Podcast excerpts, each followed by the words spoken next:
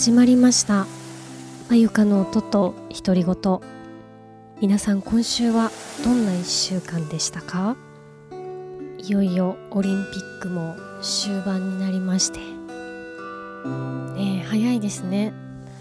あっという間にもう8月。まあこの調子だと今年も1年あっという間なのかなとか思っちゃいますよね。で今日は久々に、えー、近くの浜に行って録音してきました、えー、曲はですね「浜辺の歌」という曲で作詞が林コケイさん。そして作曲が成田為蔵さん、えー、この曲は学校で習ったのか何なのか思い出せないんですけどもなぜか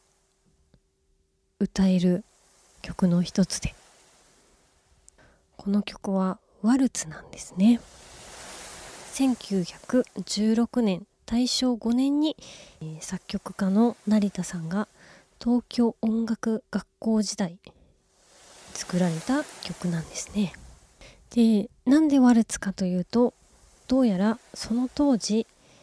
ウインナーワルツのリズムというのがとても流行っていたそうです。それで、えー、ワルツのリズムに乗せて、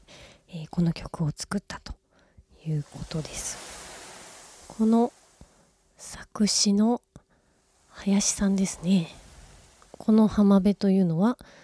辻堂だそうです。えー、ご本人が少年時代に住んでいた辻堂の海岸を思い出して書かれたということなんですね。意外と近くの海岸で。でこの曲の、えー、私はとても難しいなと思ったのは歌詞がとにかくあの単語はわかるんですけど歌詞の意味が全然わかりませんでした、えー、聞いたことがあじゃあ今回は先に歌を聴いてもらいましょうかね。それでは、えー、久々に海で撮ってきた浜辺の歌聴いてください。昔の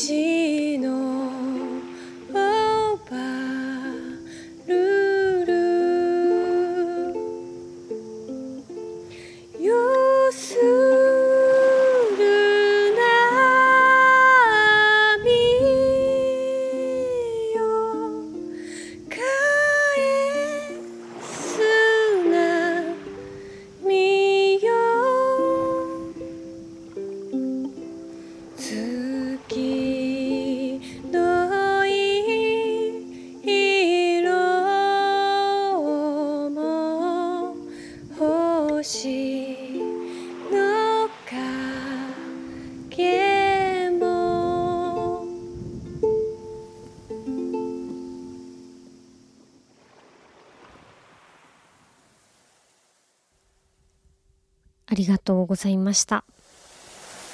えー、なんか今回はねあのー、録音する位置を変えたらものすごく綺麗に波の音が取れましたでもなんか夕方行ったもんですからあのー、道潮がすごすぎてね危うく頭から水をかぶるところでした結構手前にえっ、と機材をセッティングしたと思ったのに本当に2 3 0分でねもう膝まで満ちてきちゃって、えー、気持ちよく歌っていたら危うく、えー、あの波に飲まれるところでした。でこの曲はリズムに乗せるととても言葉が滑らかで綺麗なんですけれども意味としてはですね「明日浜辺をさまよえば昔のことぞ忍ばるる」もう全然意味が分かりません。しかも明日浜辺明日っていうのは今日明日の明日に浜辺をさまようってすごく思い悩んでいるのかなと思っていたらですねこの、えー、この時代の明日というのは朝のことだそうです。なので、えー、現代風に言うとですね早朝に浜辺や浜辺を早朝に浜辺をぶらぶら歩いてると昔のことが自然と思い出されるよね。なので浜を歩いてちょっと波を見ながらあーなんか懐かしいなっていう気持ちになってるということですねこの歌の主人公が。そして風の音よ。雲の様よ。よする波も可否の色も。ここはまあ風の音。雲の雲の様っていうのは雲の様子。そして打ち寄せる波も貝の色も。というところで終わっていますが全てが、えー、懐かしくて、え、思い出深いということが1番です。で2番の歌詞は「夕べ浜辺を元を掘れば」もうここが全然意味わかんないんですけど「昔の人ぞ忍ばるる」で「元掘る」というのはえっ、ー、と「元折る」になるんですね。ぐるぐると一つのことを中心にえ回る。これを元掘るというそうです。ですのでここは、えー、夕方に浜辺を、えー、ぐるぐると歩いてると昔、えー、愛したあの人のことが自然と思い出されるんだと。あの愛した人なんていう表現は出てこないんですよねここがあの今と全然違う歌詞の世界だなと思うんですよ。昔の人ぞ忍ばるるこれで昔の恋人を、えー、思い浮かべてるんだよっていうことになるんですね。でその続きは「よする波を返す波を月の色も星の影。も」まあ、ここはそのまま打ち寄せる波返す波月の色も星の光も、えー、昔愛したあの人に全部つながるということですね。そして最後にですね実は3番もありましてこれ3番はですね私はちょっと聞いたことがないんですけど「早ちたちまち波を吹き赤物すそぞ濡れもせじ。もう何かの呪文を私は唱えているのでしょうか。全然意味がわからないんですが。えっとね早ちっていうのは突風のことだそうです。でたちまちっていうのはなんとなくわかります？すぐさまとか急に。だか突風が急に波を吹きだから、えーと、波を高波とかそういう波を吹き散らして、えー、着ている赤い服が本当はあれですよね。そうすると本当は服は濡れるんですけどもこの歌詞が謎なのは濡れもしないと言っているんですね。もう妖怪なの、えー、そして後半「闇し我はすべて言えて浜辺の眼え闇し我はすべて言えて浜辺の眼子眼子今は、えー、ここもちょっと何か私は呪文を唱えているのでしょうか。闇し我やむはあの病気にかかる。でマナゴっていうのは細かい砂。なので、えー、病気になった私は今すっかり治って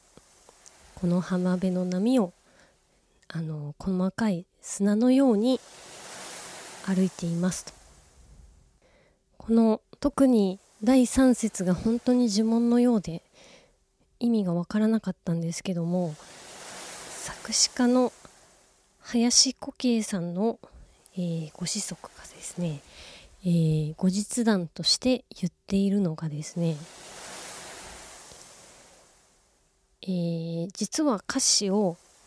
あのー、混ぜこぜにしちゃったんだよねって言ってるんです。なんか気づかないうちに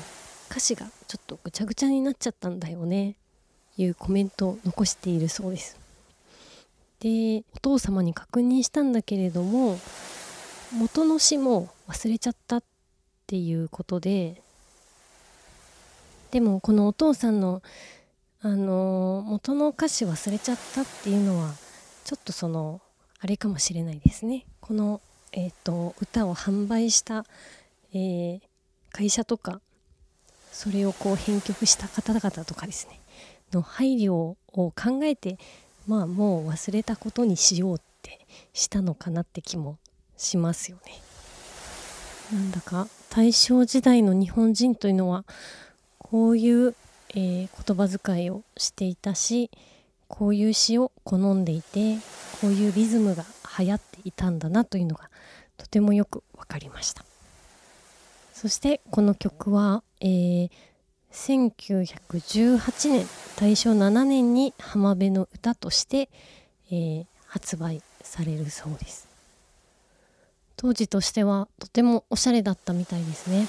山田耕作さんの推薦状と、えー、表紙の絵には竹下夢二さん。大正ロマンの風潮に乗り、えー、一躍この曲は、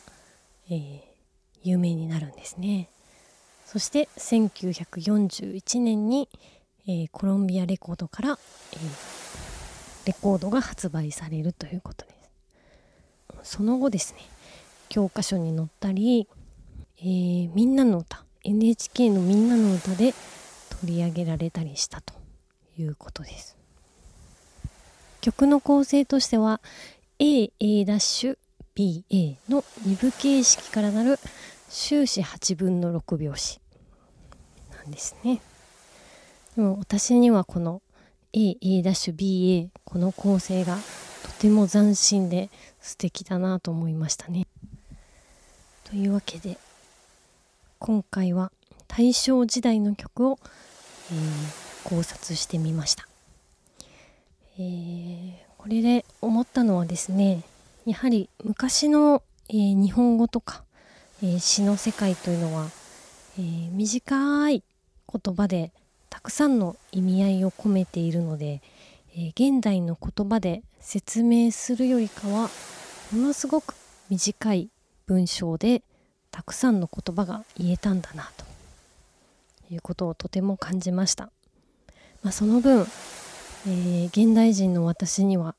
ま、全くほとんどと言っていいくらい意味がわからなかったんですけれども、えー、現代語に訳すとですねとても豊かで昔の恋人を思い出したり今はもう元気だよというメッセージが込められた素晴らしい海にぴったりの曲だなと思いましたというわけで、えー、こちらの今日聴いていただいた、えー、音源の動画はまたインスタとかにですねアップしておりますので、えー、概要欄のリンクから、えー、見に行っていただければと思います。というわけで、えー、今週もこの辺で。それではまた。